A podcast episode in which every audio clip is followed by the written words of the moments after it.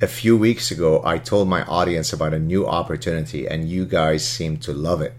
They sent me the numbers hundreds of signups and thousands of dollars invested because I talked about how ordinary folks can invest like the billionaires of the world. How? By investing in multi million dollar artworks on Masterworks. This fintech platform has been featured in the Wall Street Journal, Fox Business, Bloomberg, and more. Masterworks isn't just impressive, their track record is too. Because since 2017, Masterworks has successfully offered and sold three paintings, with each realizing a net annualized gain above 30% per work. Although legally, I have to add, past performance is not indicative of future results, but still, 30% is incredible. If you want to join over 400,000 members, getting started is as easy as 123. You can get priority access at masterworks.io slash Saad truth. See important disclosures at masterworks.io slash CD. That's masterworks.io slash Saad truth.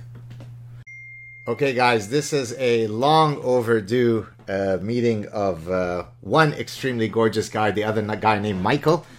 Uh, I'm a, hey, I'm a model. I'm an underwear model. Is that that's what I heard? Because somebody made reference to that, but I didn't. Can you tell us what that is? Because I didn't follow the reference. If you go to sheathunderwear.com and use promo code malice20, you get 20% off. And if you go to my Instagram, I was an underwear model for them. Now, is that because you possess what the Lebanese already score very highly on, which is you're very well endowed? Is that what's going on here? Oh no, I, I'm hung like a thimble. But the thing is, I got in such good shape. I had my cum gutters come in, Ooh. so I thought, okay, I, I'm underwear model ready, and the camera apparently agreed. Well, well, well, well, well. I'm jealous. Uh, okay, so we met last week. You were kind enough to uh, come and meet me for a quick coffee. I think it was about a one-hour meeting. You got to meet. Uh, arguably my greatest accomplishment in life, which is to convince my gorgeous wife to actually marry a schmuck like me. Oh, by the way, just for all the listeners, she really is gorgeous. so, you know, everyone thinks their wife's gorgeous, and then this like hobbit crawls in, and you're like, oh, she's lovely. I'm like, she's really hot to the point where I'm like, okay, this evolutionary psychologist knows all the buttons to press. Exactly. He, he, that's applied science. That, exactly. I apply my wisdom uh, to my personal pursuits. Uh, thank you. You're very kind. Uh, I want to tell the audience that, in a sense, I'm not speaking today to Michael Malice, but I'm speaking to my 10 year older brother, David Saad, because I actually showed you a photo of him and I think you confirmed that you clearly see the resemblance, correct? Yes, sir. And it's weird because you're um, obviously Sephardic. I'm Ashkenazi. Your family's from the Middle East. My family's from the Soviet Union. So we we can't even really be close relatives, you know. Uh, but it, the resemblance is there. It's unbelievable. Uh, I mean, he he's in a sense a an outlier in that. Uh, I mean, I'm probably the darkest in the family, and he would be you know grossly the lightest. He's actually in, in, in arabic you say abras or ginger as as we discussed.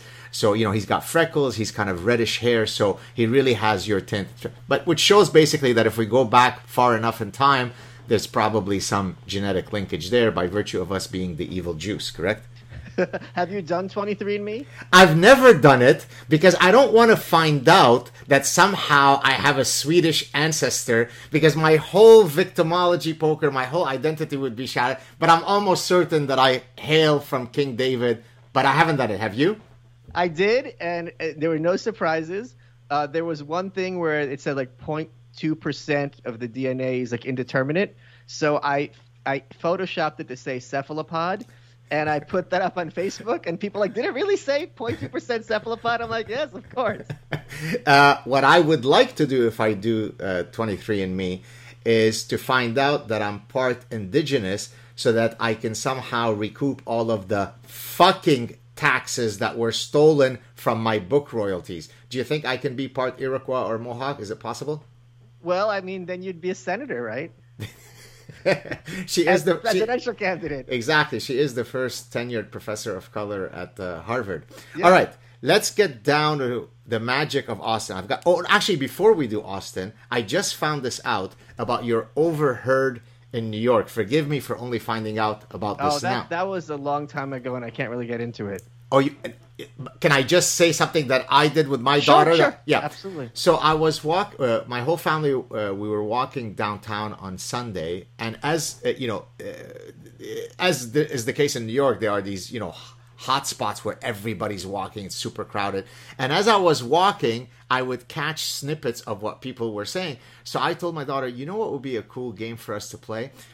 Imagine if we could tape, let's say, one sentence from each person so that then we have a montage. Then you have to create a story using only the words that were picked up in those drive by conversations. And then I find out that you sort of had something similar. Uh, Yeah, you want 20 years ago, Boomer. A great, a great idea. this would have been a great idea in 2003. hey, listen, you're talking about a great idea from 2003.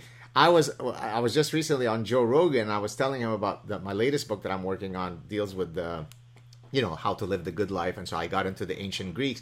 And every time I would be excited about some incredible new insights that I had independently come up, you know, come up with, I find out that Epictetus had said this 2,300 years ago.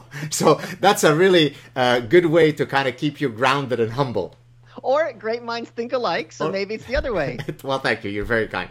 Uh, all right, I want to talk about the magic of Austin. We quickly touched on this during our chat uh, when we met uh, over coffee, and you recently moved there. I just put out a clip on my YouTube channel where I was kind of analogizing or comparing, you know, uh, Austin to Florence, or as you and I mentioned, the Vienna Circle. Tell us about Austin. How has your move been there? How has the city been going? Give us the whole story. Well, for people who don't know, I, I was a lifelong New Yorker. My family moved to Brooklyn when I was one and a half or two.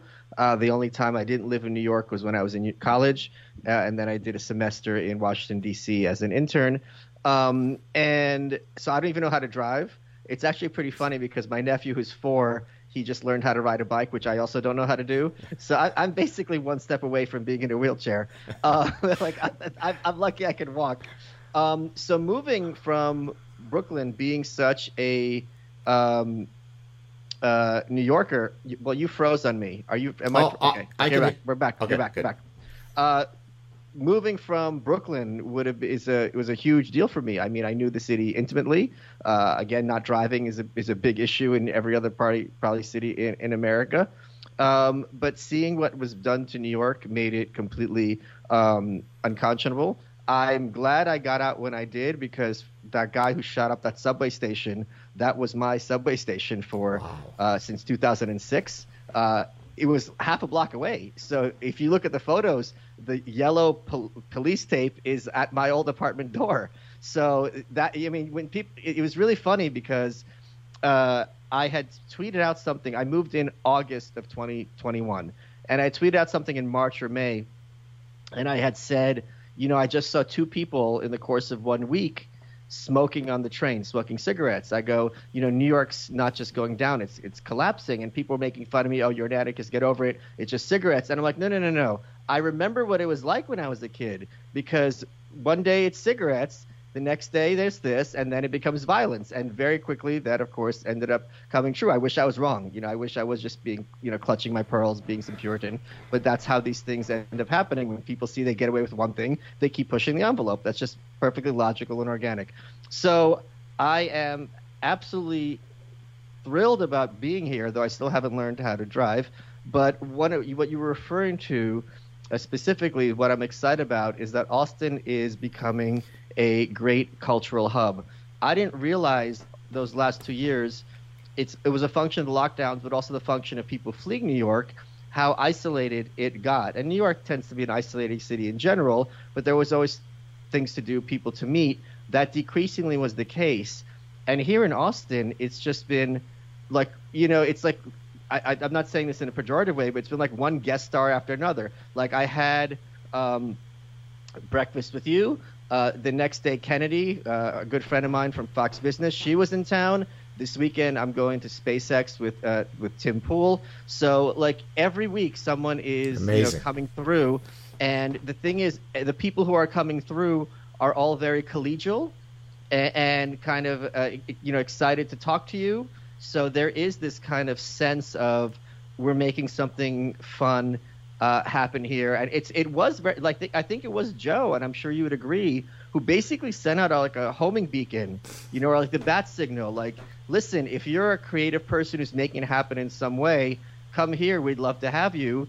And what about Austin is special is there's a there's a big Venn diagram. You know, like Detroit would be like Motor City, or maybe you know Hollywood is obviously for the movies, but here you've got the crypto people, and then you've got these like tr- the transhumanist people, and then you've got like the red pilled people. There's a big comedy scene. Austin is known very much for its music scene, something I'm not particularly interested in because uh, I'm an old man. I don't need to go outside to see the mu- see music. But you know, so so many people are, are coming through. It's just been really, really uh, a wonderful thing, and I, I'm glad that it's an unmitigated good because if I had if it I'd been on the fence, you know, I'd pulled a big trigger. Right. Uh, well, I mean, you also mentioned uh, when you were saying that all the people passing through, you, you, you very kindly invited me to get together, and apparently it's now part of a routine that you have a Gertrude Stein type intellectual salon conversations. Unfortunately, given the ridiculous schedule I had, I couldn't make it, but I am holding you accountable to invite me the next time I'm in town. Uh, tell us about that, because I mean, before before you answer that question, you know, one of the things that I often rue about academia is that while many people are supposedly professional intellectuals, I mean, they're professors, they actually score, in my view, very low on intellectualism, right? Yes. Because they, you know, they know their little narrow areas very, very well, and they could, you know, talk you to death about the the narrow, you know, set of studies that they've been doing in the past 30 years, but take them slightly out of that lane and they become babbling imbeciles who know nothing, right? Whereas uh, intellectualism is a form of intellectual curiosity. I want to sit with people who are artists. I want to sit, and I've always fantasized. I've always told my wife uh, that I've I, have i have always wanted to have a you know like a Friday night Shabbat dinner where you invite the great photographer and the painter yeah. and of course the philosopher and the academic, so that my children grow up hearing stories of great people. I mean, I guess you've created my fantasy get together.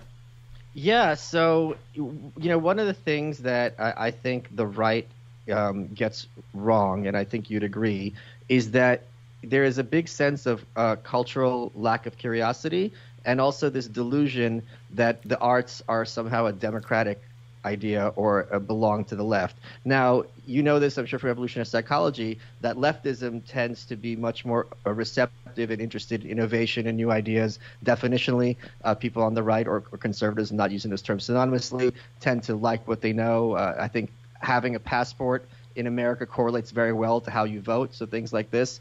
And as a result of this, there's huge areas of interest that I think most people on the right would – tend to just dismiss or just just uh, congenitally not be interested in. You know, it's not it's not my kind of thing, which is a shame because there's and one of those things is like modern art. You know, I think they think uh, you could hear how they talk that everything's Jackson Pollock.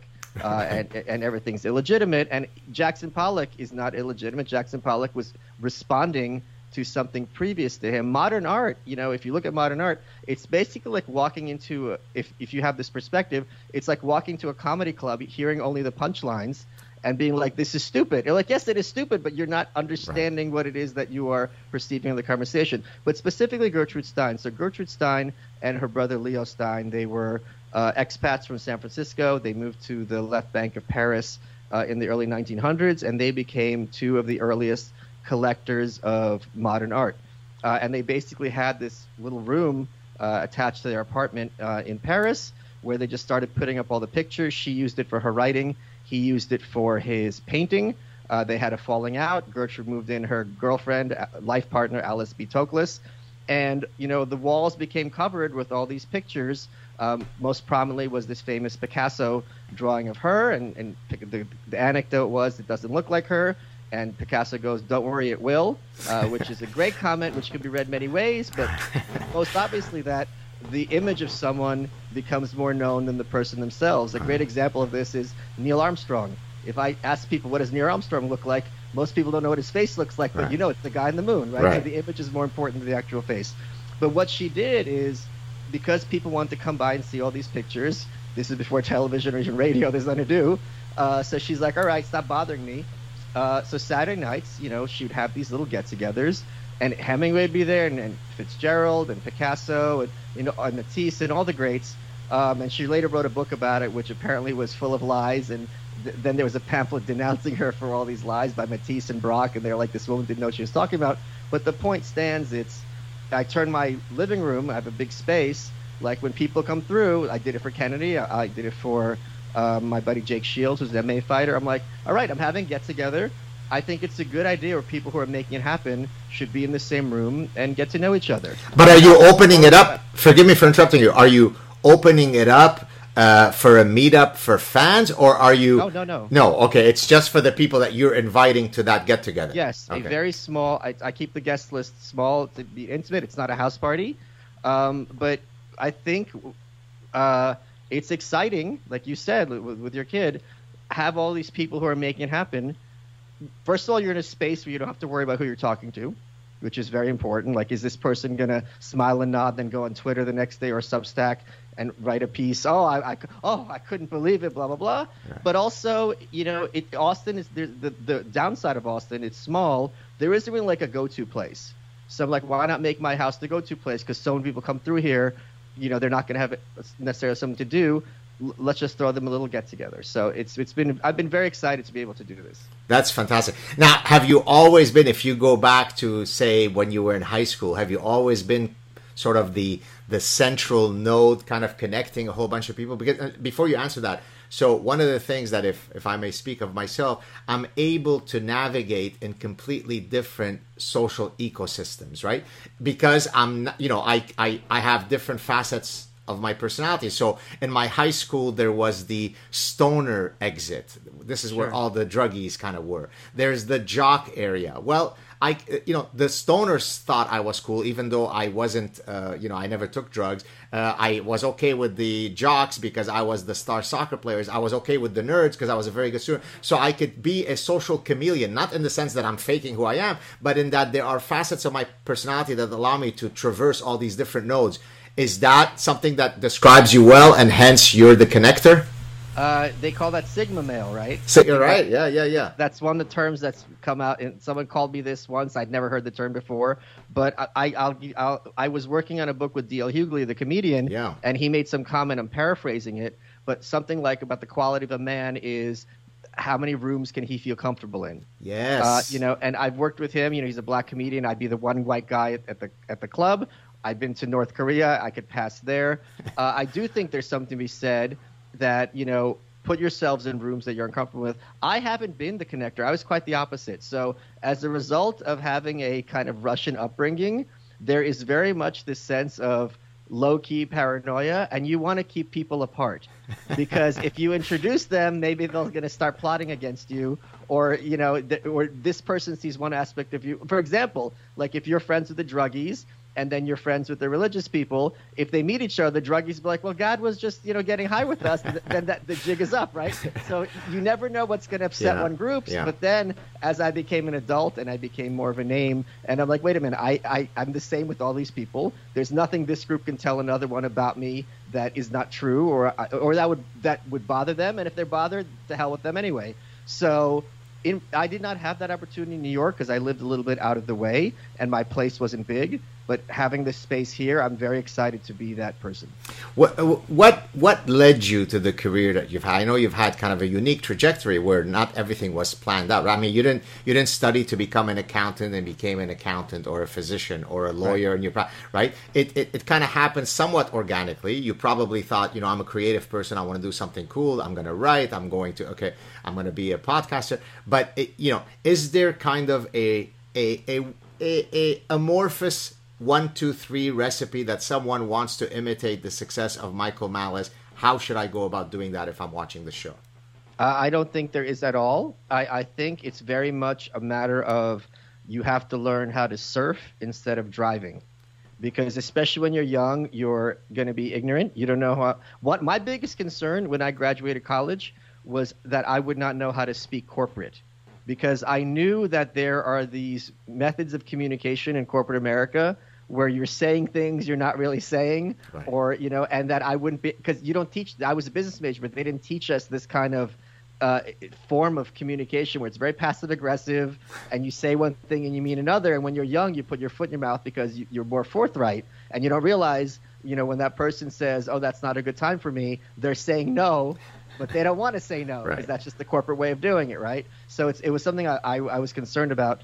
Um, but I- think it's a one mistake young people have is they think you know maybe they get this from the movies. You get one break, and if you, that break falls through, you're done for. That's not true. If you are a quality person, an ambitious person, and a competent person, you knock on enough doors. Eventually, one of them will open, even if that person is just dumb and takes you at face value, and you you've kind of tricked them. Uh, you know, you pass by their filter. So I, I think a lot of it has to do with putting yourself out there, and also accepting that you're going to have a lot, a lot of doors closed in your face.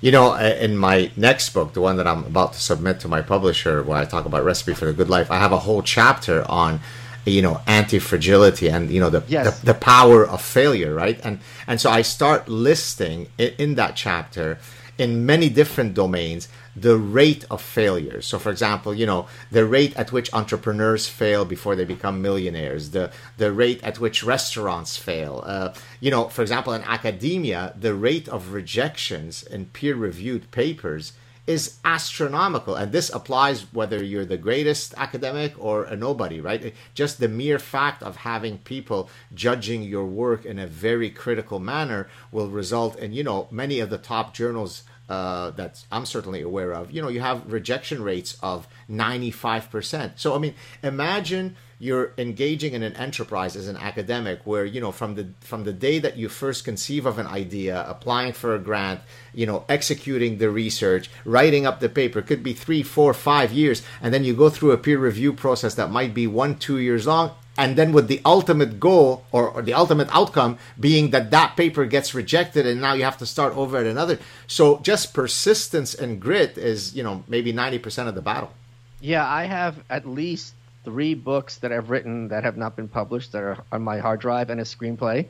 Um, and at the same time, now I'm, I'm, I'm in a completely different position because the Anarchist Handbook, which I put out last year, it's a collection of essays that hit number three on Amazon, like of all books. So I was Amazing. beating Oprah and Barack Obama. I don't have any even hypothesis how that happened, but the point is, you know, you go from one extreme to um, another. And and the advice I always give people, and I think this is really probably the best advice I've ever I have to give, uh, is if you want to be, let's suppose you want to be a writer, right?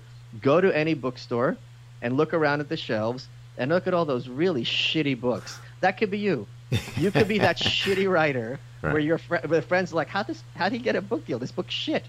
But when you have it in those terms, instead of being the next, you know, Shakespeare or the next, you know, whoever Hemingway or whoever you, you admire, when you have it in things that are reasonable within reach, all of a sudden it doesn't become impossible. Then it becomes a matter of okay, let me reverse engineer how this jackass, whose book is complete terrible, how he made it happen. Because surely I can do what he did. but you you agree with me that probably the top book in the last three years is white fragility can we agree on that the best Oh, I, I sleep with it under my pillow. Very good. So do I. Uh, I was very rude in not formally introducing you. So since you mentioned Oh, one of your books, let me mention the other ones and let's plug those in so that people can rush out and buy them. So first, you're the host of the widely popular "You're Welcome" uh, misspelt on purpose. It, it's not misspelled.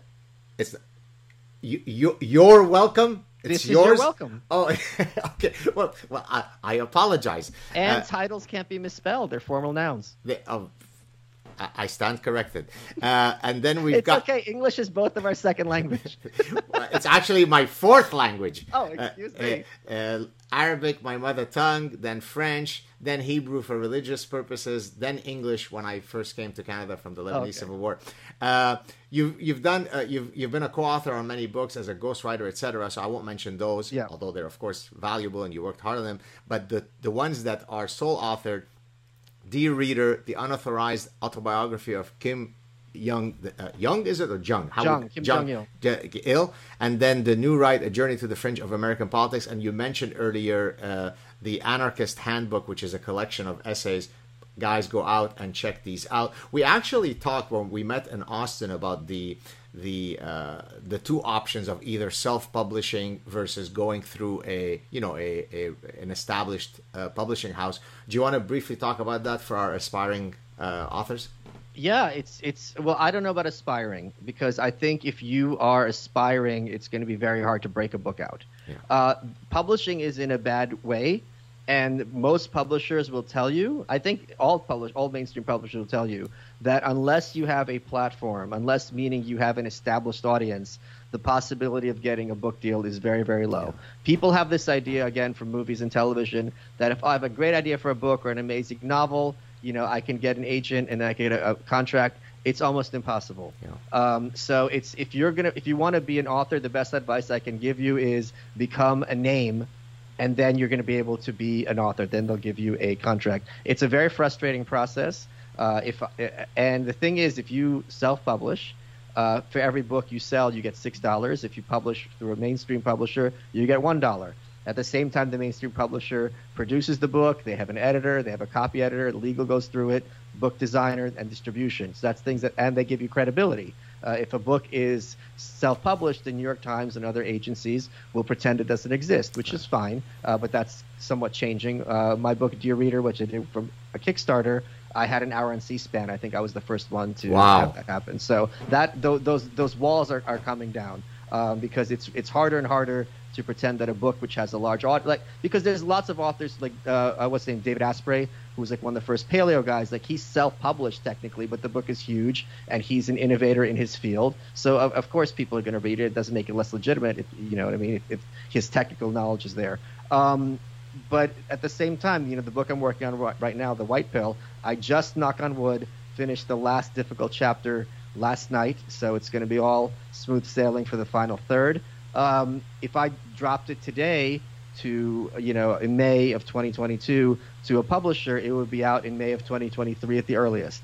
Whereas with me, if I get this done next month, I could have it out in July or August.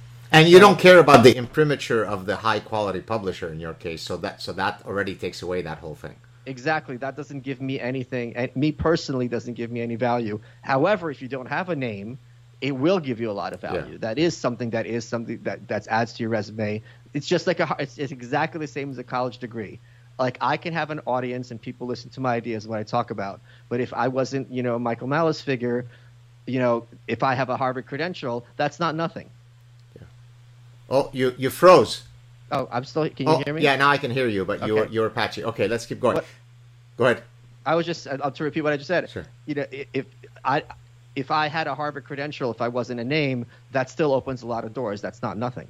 Yeah, very nice. Uh, of all of the different hats that you wear, uh, you know, uh, author, podcaster, political commentator, is there one that's closest to your heart? Th- you know, this is the one that I'm most uh, naturally gifted at, that I enjoy the most. Uh, do you have that, or do you enjoy the fact that you're wearing different hats and hence variety seeking? Um, I think the one that's most important to me is being an author because I think that's my legacy.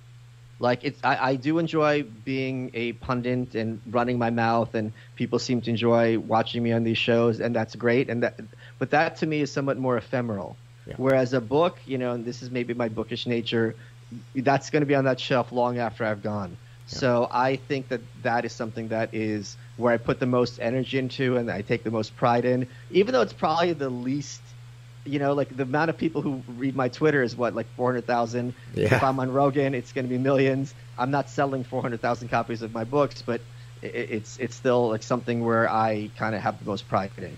You know, I so of course I also wear many many different hats. Uh, what I love about book writing, as opposed to say my academic writing, uh, you know, the academic writing has a a template where you know there is the introduction of the problem, there's the literature review, there is the uh, you know the the hypotheses, methodology, data analysis, conclusion. So the the details that I fill in will change depending on the research project, but the template is always the same in an academic paper. What I which is fine. I mean that's okay. Uh, what I love about book writing is that sure I may start with a book prospectus. I mean when I'm pitching the idea to my publisher, I have to have a clear idea of where I'm going.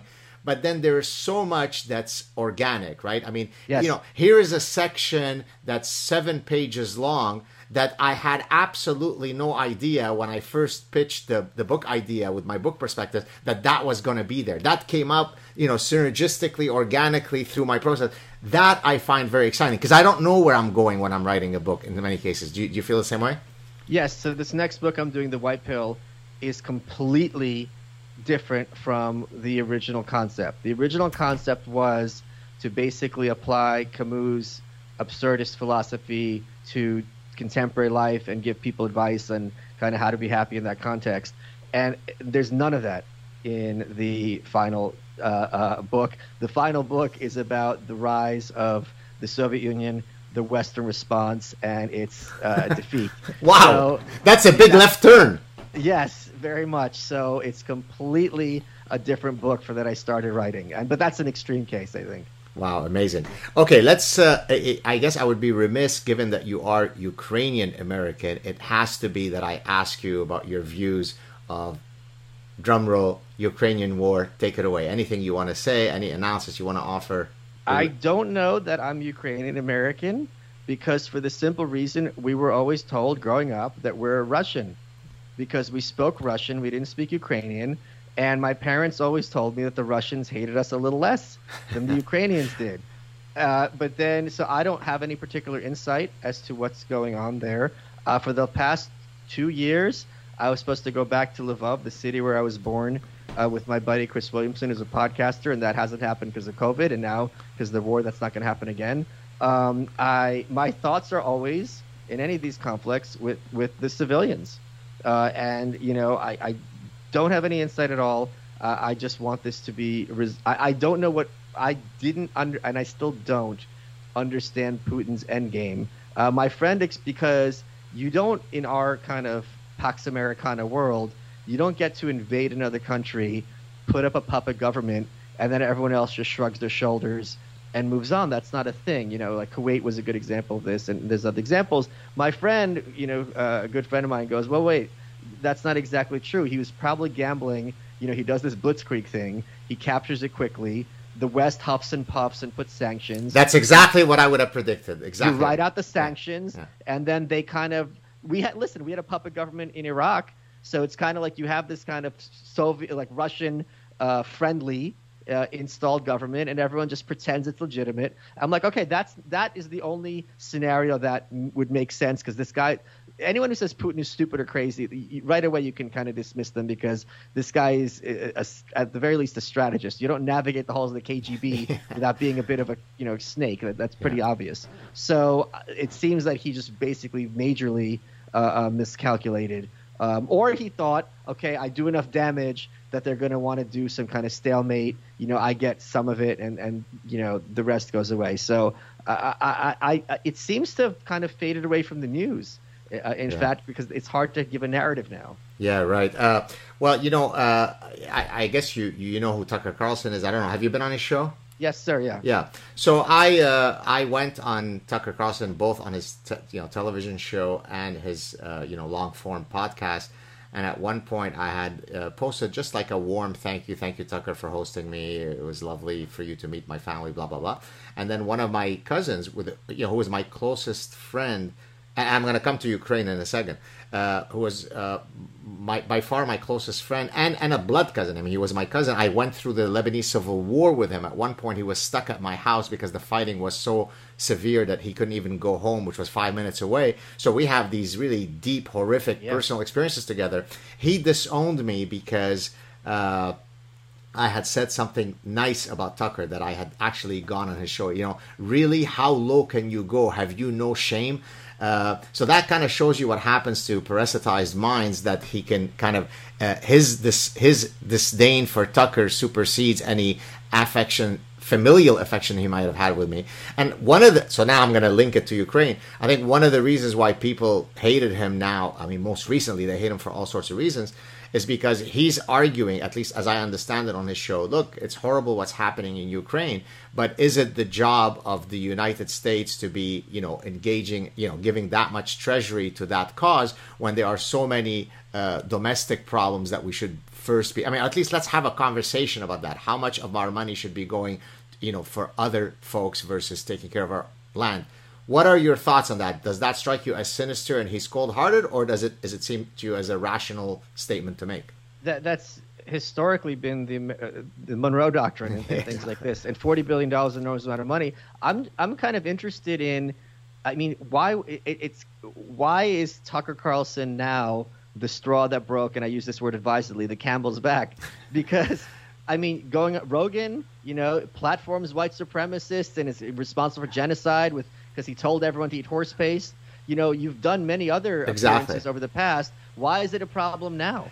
I, I, think one of the arguments that I'm seeing, I try to abide by Joe's wise advice to not read comments, but you know how we are. We, we're, we're drawn to the accident on the side of the road, so sure. we keep looking. And so once in a while, I look at the comments. I think the idea is he is a white nationalist who is promulgating. Of course, I don't agree with this, but he of is course, yeah. he is promulgating the great replacement, uh, you know, narrative, and therefore, by someone with your imprimatur and prestige, Gad Saad, and you're a Jew, you're a Jew from the Middle East, you are granting him, uh, you know, coverage for his, uh, you know, execrable uh, positions. I think that's the general argument. But you're the replacement. Like we're the replacement, right? Like right. that. There's they were chanting in Charlottesville, Jews will not replace us. So right. like, like if Tucker's platforming you, that shows he's not believing in this idea. Yeah, exactly. But but you know, uh, using logic to falsify hysteria is is, is, is a form of uh, you know bigotry. So please tr- stop using logic. I uh, mean, did this not disturb you enormously when he what the cousin? This?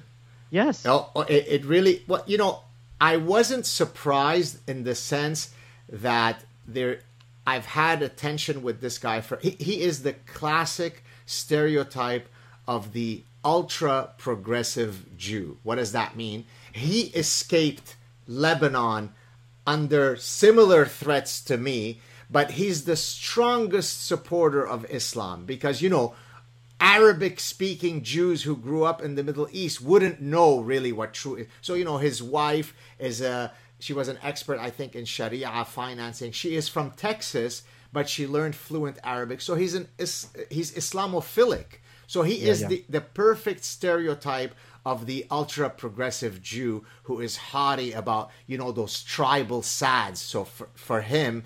Uh, we were kind of the the Jews of color, whereas he's haughtier. He sees uh, beyond you know Islam is a dangerous religion. So I'm not surprised that he holds those views. I am surprised that he would take me on publicly because oh this is public? this is oh you can still go now and you know you can do a search or i could send you the uh, if he still has it. Like the tweet was without any punctuation by the way. He doesn't believe i guess in punctuation. Uh, really how low can you go? Have you no shame, or something to that effect? I, I wish you said you think Tucker Cross is bad. I've been on Michael Malice's show. exactly. I mean, so many horrible guys. Exactly. So I thought, but that shows you what happens to uh, when you become so tribal that your allegiance to your blood is superseded. So, for example, I've always known that he just despises the Republicans. He despises Donald Trump in a way in a way that is so hysterical, in the way that I typically satirize. I mean, literally, Donald Trump was going to usher a nuclear holocaust. He's going to tank the economy. We're going to have to use like a barter system because there's going to be no more currency. That's if if Donald Trump comes to power. Not unlike another Jew, Sam Harris. So he is, if you want, the Lebanese version of Sam Harris. So it did upset me, but I wasn't surprised by it. You know, but I think there's something else that here, and I'm surprised you're not looking at it from this vector because I think there's a strong evolutionary psychology position here, which is uh, people like him really have what Thomas Sowell calls the vision of the anointed. Exactly. Which is, I am here to be the savior. I've been enlightened as to the mysteries of how life works and it's my job to proselytize and promulgate this profound morality that my lessers don't understand. So the fact that you have a much higher status and stature than him, which is what a lot of this behavior is ultimately Exactly. about seeking, has to, on a very fundamental level, because you're from the same house, really drive him crazy. It would be very easy to be like, okay, someone has come from privilege, they're more successful than me, I understand. You and him are the same blood. Exactly. There's no excuse why you're up here, you're on Tucker Carlson, and he's jerking off on Twitter. Exactly. So that really is, I think. the Oh, that's that's a beautiful beautiful explanation. I like it a lot. Uh, since you you meant you just use kind of a the spicy language of you know jerking off and so on. Is that okay? Of course, of course. Okay. To say whatever you want. Don't worry about it. But I, I, I was gonna talk about this later, but since there's a nice segue, let's do it now. So, of course, one of the things that I think people love about you is that you you you know you do have a very spicy style, and you know some of the things that you use, even by my standards, and I'm hardly pur- puritanical, but you know I might read one of those and okay, crack up laughing, but I go, "Ugh, that's a bit rough. I don't know if I would say that. Uh, so yes, even you've turned Gad Saad into a prude. Uh, but do you ever put out that tweet and then say, uh, yeah, I think I went over. I, I regret it. I should have modulated better. Or you put it out and you never look back. There was, uh, there's one that I'll, I'll reveal here for the first time. Go. Okay, which is when, and I'll say why I deleted it. Uh, and and and this will actually be germane to you, which just recently happened. Sarah Sanders was the White House press secretary under President Trump. She had gone to a restaurant called like the Red Robin, I forget what it was called, and they kicked her out, right? Because she worked for the Trump administration. I had tweeted out in their defense, the last time she ate there, they ran out of food. And I deleted it because she's- I'm like, she's big? Because she's fat. I'm like, I'm not going after fat people. I have friends who are fat. You know, uh, when you make a joke about, you know, when they make jokes about Trump and Putin having sex, Yeah. it's like you're making jokes about all gay people. So if you think this is something to mock, uh, that means you're mocking all your gay friends who are going to see this. so I'm sitting there, I'm like, wait, I've got friends who are overweight. I don't think there's anything wrong with them. I don't want them to think that I'm laughing at them behind their back or judging them. So I, and, and I think she doesn't deserve that. So I, that was an example of something I deleted. Okay, well that that's that shows humility. I mean, we all sometimes push that send button too quickly. I usually never like. I mean, I, I don't go as overboard as you do, but I never usually back down and stuff because I actually don't think that there is a reason for me. You know, I take a position and I stand by it. and I'm willing to defend it. But in your case, it's a stylistic issue, right? It's it's a fact that you're. I, who did, did did you call someone? Uh, did you call? a person of color, uh, professor of color, Elizabeth Warren, you called her a dick, right? Or something like that? Yeah, so that's something that they think the feminists get right. Okay. Like I don't when if I'm going after a woman, I won't call her like a bitch or like uh, some vulgar term for women. I will always use a term for men. So a woman I'll call a dickhead and a man I'll call a bitch because I think gendered language is something that I think there's something to be said about avoiding insults that way. And also when you mix it up, it's a little confusing, and when things are confusing, the mind gets stimulated. Do you ever get? Are your, if I may ask, are your parents a lot still alive? Yes. Uh, do they ever send you a text and say, "Son, come on, stop this. This is unbecoming of you. We didn't raise you this way." Or are they, "My God, you're a funny guy, and we always knew you'd be a."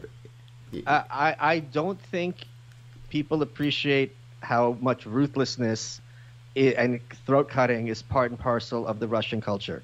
Uh, so there's never been any like my grandma would be like, oh, if the kids in school kill themselves, too bad we're weeding out the weak. So that's the mindset where I come from. Yeah. It's very cold blooded and ruthless. And the thing is, it's very much don't start fights, but finish them. right. So You- I, I like if people people see me being aggressive on Twitter, it, the vast majority of the time it's me counterpunching yeah, exactly or going after someone who's going after somebody else. Exactly. Uh, uh, I'll talk about that in a second because I have a similar reflex where you know it takes a while to kind of get me going, but then once I unleash the God wrath, then know, Yeah. it's no hold barred because you're insulting me for the past six days, and so I completely agree with you there. Uh, regarding the ruthlessness, uh, you know, I come as you know from the Middle East, Lebanese Jews. It's certainly very ruthless, and there, there are some really unique uh, elements to parenting in that culture, which I, I, I wonder. I'll, I'd love your opinion if it's if it's shared in your family.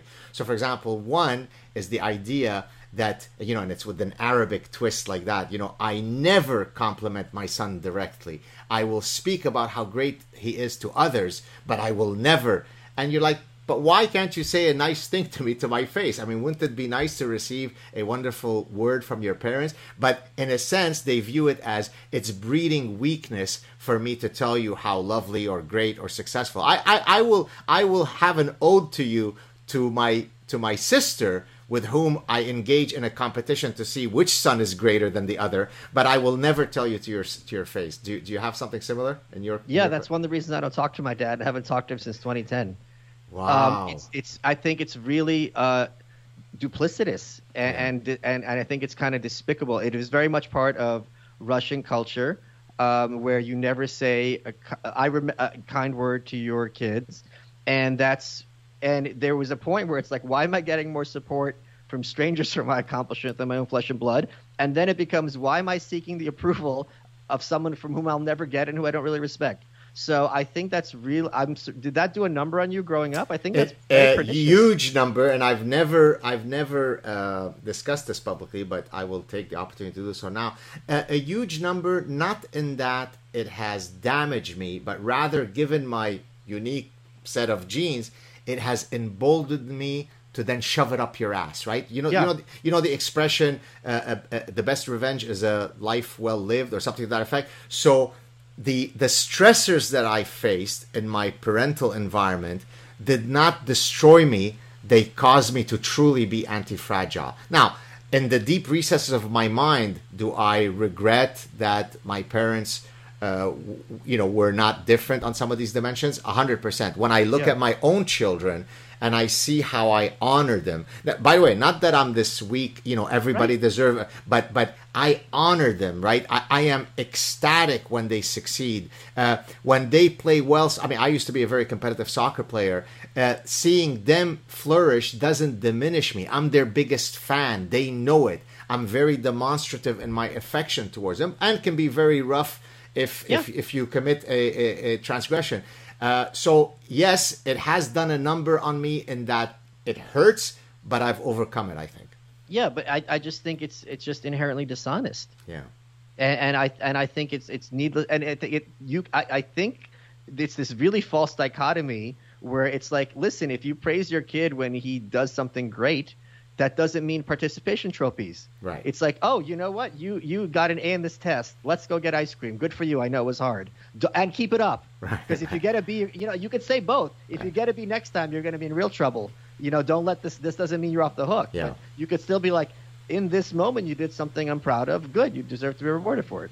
Do you, Do you think that uh, the the the reality that you faced with your dad stems largely from that cultural ecosystem, or is it the unique combination that constitutes his personhood? He doesn't have the uh, the generosity of spirit to to give you what it is that you would have needed from a dad.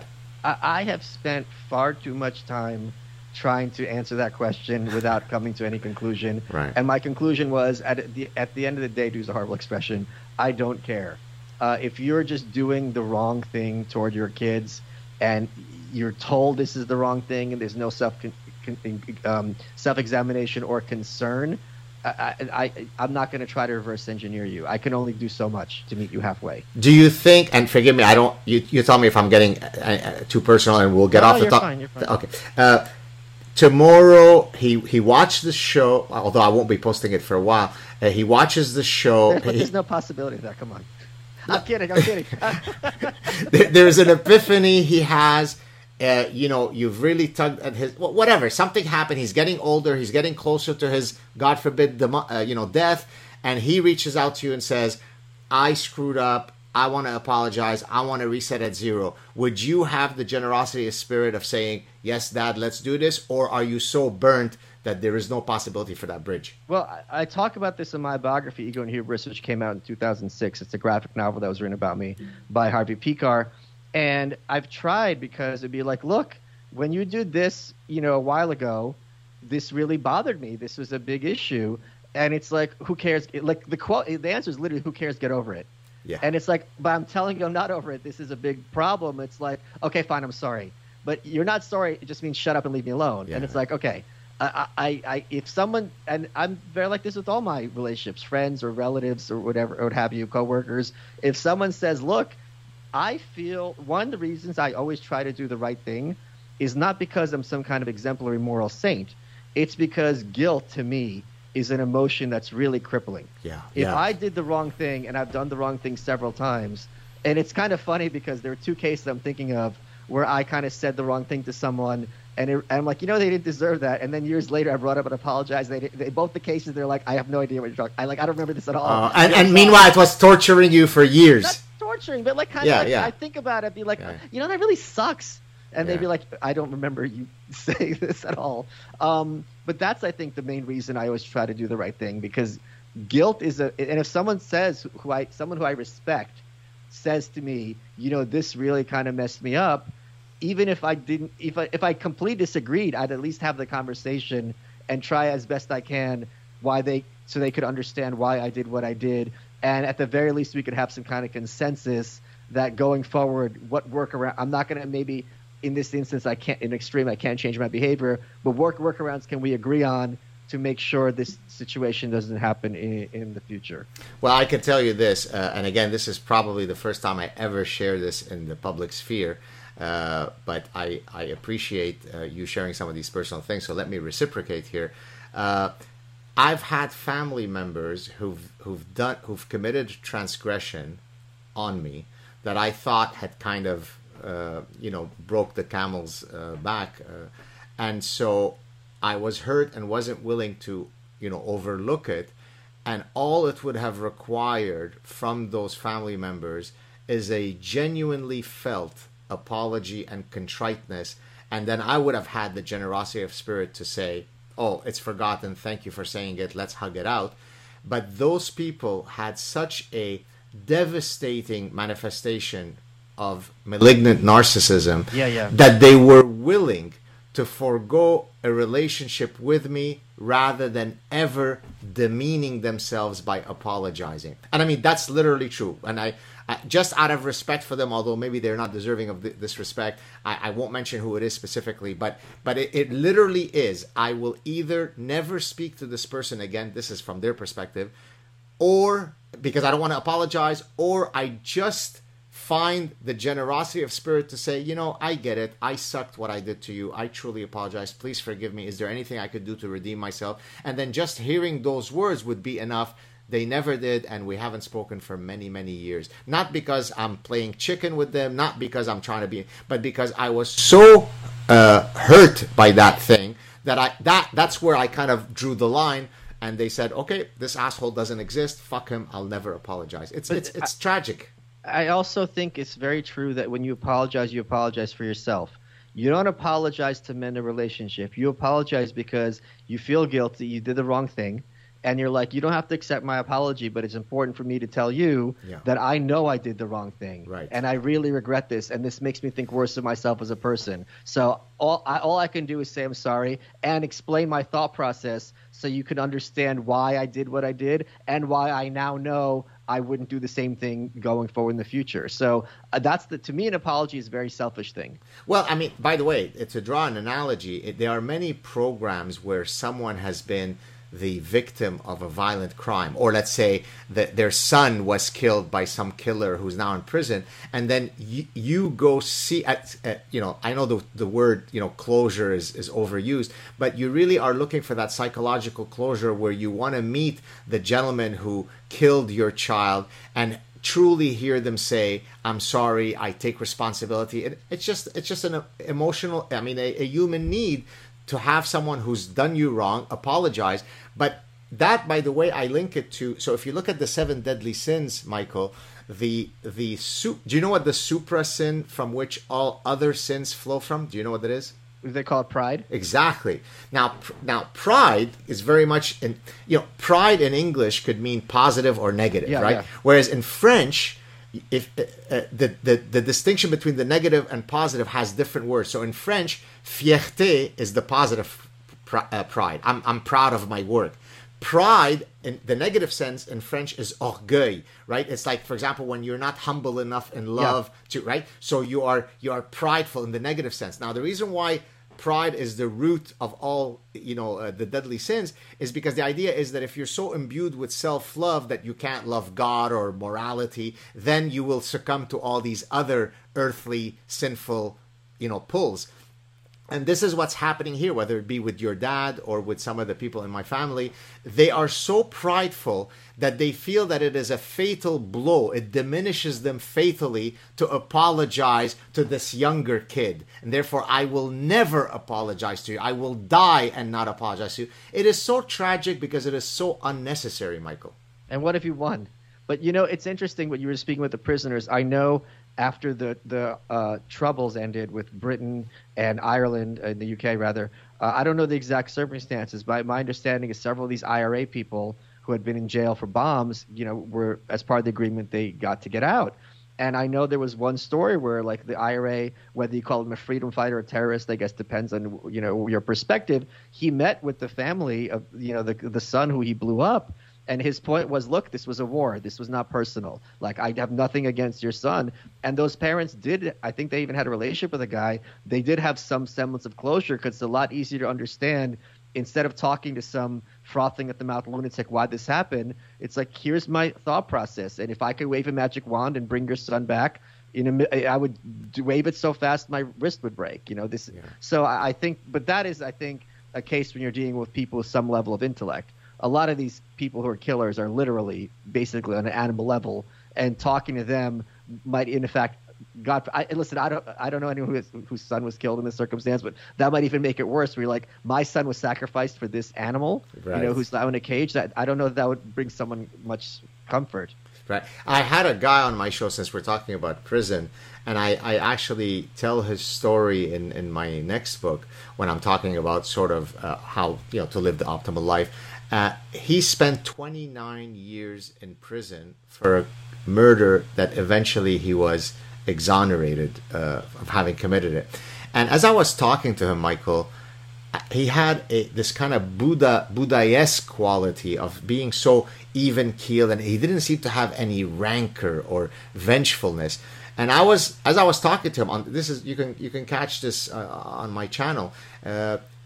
As I was talking to him, I said, you know, you you you you definitely are a better man than I am because if I had experienced uh, 29 years someone stealing of my freedom, yeah. I would be so vengeful. I would probably have died of the poison in my body because yeah. I want to burn the whole world. And so I use that as an example of really, truly, this kind of Christian concept, which at times is kind of overactivated of forgiveness. But in a sense, had he not been this forgiving, he probably would have drowned in his you know, vengefulness. You know who else can be described as Buddha-esque? Hmm. Sarah Sanders. oh no! And the in the oh now I got it. Now I mean, it took you a second. Look at you. You you you take it out, but then you go back to it. That, that see that's the scorpion that can't but sting the damn frog. We can't change your nature, Michael Malice. Uh, Tell me quickly. We have. Wait, can I? Yeah, go, go, go. That, no, we're not. We're not in, go ahead. When I was in North Korea, I told my guide the story of the, the the frog and the scorpion, and she didn't know what a scorpion was. And I thought, okay, maybe she has another word. I'm drawing it for her. I'm explaining it. She had never heard of a scorpion. Now, if you sit down and think about how many ways you know what a scorpion is from TV shows, pet stores, blah blah blah. So that was just one. I'm sorry to kind of sidetrack it. Sure. But that was one specific example of the power of a totalitarian state. Amazing. Where things where you and I learned about this at age four, and it's just that because there's none in Korea, you don't need to know about it. Where certain other things, you know, she could talk all day long. It was just a very fascinating moment. How did you? I mean, since you you mentioned it, I mean, we, we talked about the, the book earlier, or at least the title. What? How did that connection happen that you ended up in North Korea? I mean, what what's the story? What's the backstory here? Um, it was legal to go. A friend of mine, Ed, you know, who traveled like I think to like 100 countries now, something crazy. I saw his photos in Pyongyang on Facebook. I'm like, what is going on? And he goes, yeah, yeah, it's legal to go. I met the guy at Burning Man who's in charge of doing this. Uh, so that was the first time I had some like real coin in my pocket. So I'm like, okay, this is the only chance I'm gonna get to see what my family went through like 100 years ago or so under Stalin uh, and Lenin to see kind of this kind of totalitarian communist state. Um, and I, I was like, all right, maybe I'll you know, do a book out of this. If not, it'll still be a fascinating experience, uh, which it absolutely was. Did have you ever spoken on your show to the North Korean defector very beautiful North Korean woman. Do you know who I'm talking about? Yeonmi Park. So for the Anarchist Handbook, which is a collection of essays by prominent uh, anarchists, um, she the audiobook, each chapter is read by a different person. So there was a chapter on uh, anarchist communism, and she reads that chapter. Oh. And I had to guide her through it because the language was very dated and kind of formal. Uh, so it was a lot of work editing it. But if you go to anarchistaudiobook.com, you can hear her read that chapter. Oh, cool! Because I we we connected recently, and she's uh, supposed to be coming on my show, so I'm really looking forward to that. How was it? To I mean, it seems kind of like an ultra sterile environment, kind of like the Soviet Union, kind of brutalist architecture, no tree. Am I getting the right sense of how that place looks like, or is it just the images that I've seen in Western media? Um, it's not sterile because there's mildew everywhere. um, but that's the thing. Everywhere you look, something is wrong. Every wall has a crack. The elevator will have one mismatched button. The carpet will have a stain. The urinal will be rusted out. So the, the idea Westerners have that everything's like pitch perfect is completely wrong. Wherever you go, you're going to see something wrong. Uh, it's it's inevitable. There's always a smell everywhere, like this basement smell. Um, it is the the part that's the most crazy is it's I, I say I wrote an article about it, it's like going to another planet back in time. The part that's the craziest is not having any awareness of the outside world nor ability to get information. So you really are in this fog where each I was only there for a week, but each day flows into the next. You have no idea what's going on anywhere else. It's it's it, there's nothing there's no other way to replicate that. Well, are were you able to just go sit at a restaurant and no some- no no No. So every you're they take your phone at the airport, right? Every aspect of your day is provided for you, which is less ominous than it sounds. Because if I went on a guided tour of Montreal, I, you know, we're going to wake up, we're going to go breakfast, then we go to the museum, then we go to the club. That's nothing ominous about that. So there's no opportunity for that at all. Um, and what I did is they took us to a couple of towns. You know, I know, you know, coming from a Russian household, people think of Americans we're loud and obnoxious. Uh, especially the North Koreans, uh, the Asians certainly think Americans are loud and obnoxious, and I certainly am. So wherever I was on the street, I got in people's faces and waved because I knew their reaction would be genuine because they'd be, you know, Yeah. they'd be surprised. It's not something to interact with. So it, it's um, if communism would work if people were robots, but the fact is the grandmas would smile over their grandkids, and the teenage boys would roll their eyes in their tracksuits while they're chewing their gum, and the girls would, you know, cover their mouths and giggle, and the men would wave and the women would nod. So the humanity is so pervasive there, which makes it infinitely more tragic. They actually have not turned these people into robots. They're really have good senses of humor and are far more normal than you'd expect. Well, it, I mean, basically, it shows a, point that, of course, I make in my evolutionary psychology research that yes, culture can, you know, move you. Uh, in the in the kind of, I'm, I'm going to butcher E. O. Wilson, the famous Harvard biologist. Says, you know, the genes hold culture on the leash. The leash might be Yeah, very yeah. long, but right. So, so this is basically what you're saying. Yes, there could be a unique cultural ecosystem here that really is trying to eradicate the your humanity, but these biological imperatives that have that are vestiges of a long evolutionary process, no amount of dictatorship is going to eradicate that. Yeah, yeah. So it's it's and it's it's heartbreaking to see, especially knowing that every single person I met when I was there is still there. Amazing. Do you, uh, given what you've written in that book, would you be able to go back, or are there criticisms there that would render it impossible for you to ever go back and visit there?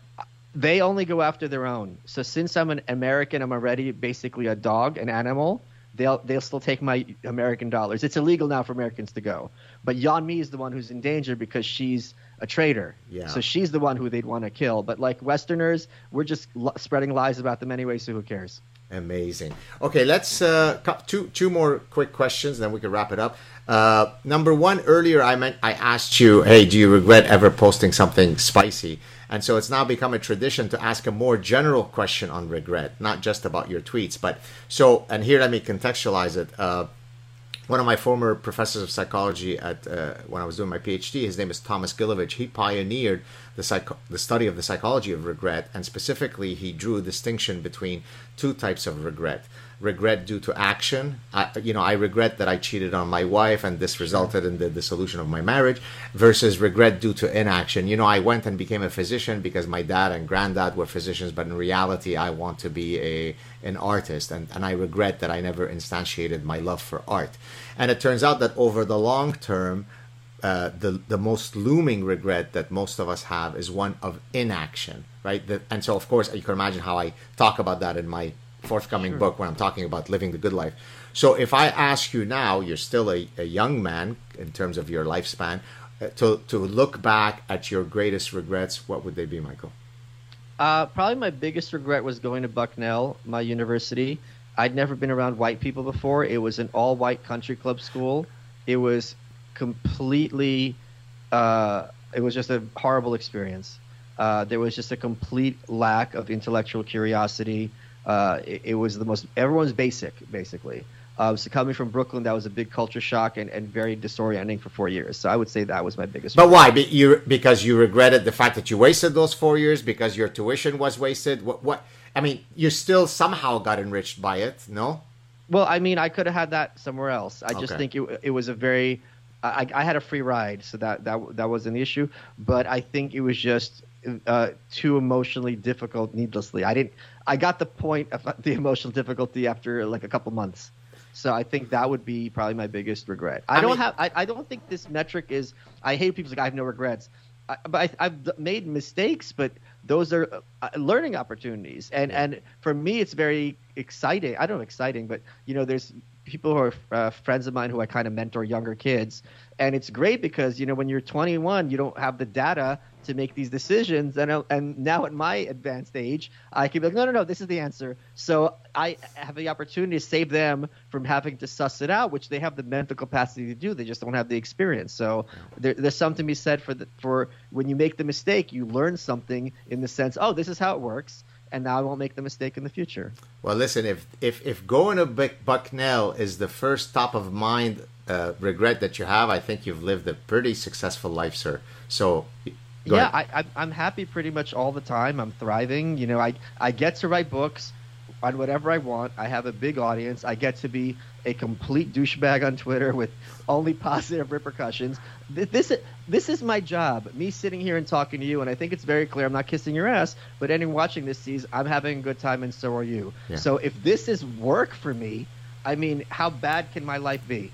So, what, what a wonderful way to, to view life and to, to exhibit, uh, you know, gratitude to, to, to the cosmos that led you to be here. I'm very, very blessed, yes. Uh, last question What are some projects that you're working on that people may not know of that you'd like to maybe use this platform to promote? Um, nothing. I mean, my next book is going to be The White Pill, and, and I'll, I'm, I'm sure you'll be very happy to read it, and I'll be on talk to you about it when that finally drops. That'd be great because uh, it's going to hit very close to home for both of us. Um, and yeah, they can follow me on, on Twitter or uh, my YouTube is Michael Malice Official, and they can watch my podcast there. Wonderful. Thank you. Hey, stay on the line so we could say goodbye offline. Such a pleasure to talk to you, Michael. And I look forward to hopefully spending more time with you in Austin. And if you come to Montreal, I know you came once before, but I think I was in the throes of the parasitic mind. So next time you're in town, dinner's on me. Thank you so much, Michael. Absolutely. Michael. Cheers. Take care. Hi, everybody. I hope that you enjoyed my chat with uh, Michael Malice. If you'd like to support my show, you can do so in one of several ways. You can head off to my Patreon account, my Subscribe Star account, or my PayPal account to uh, provide a donation in support of the show. You can head off to uh, my YouTube channel underneath uh, the clip that you just listened to. There is a heart icon where you can donate, you can share my clip, you can uh, like it, you can post comments. There are many, many ways by which you could support the show. I hope that you will do so and uh, do spread the message about the show. Thank you so much for your viewership. Take care.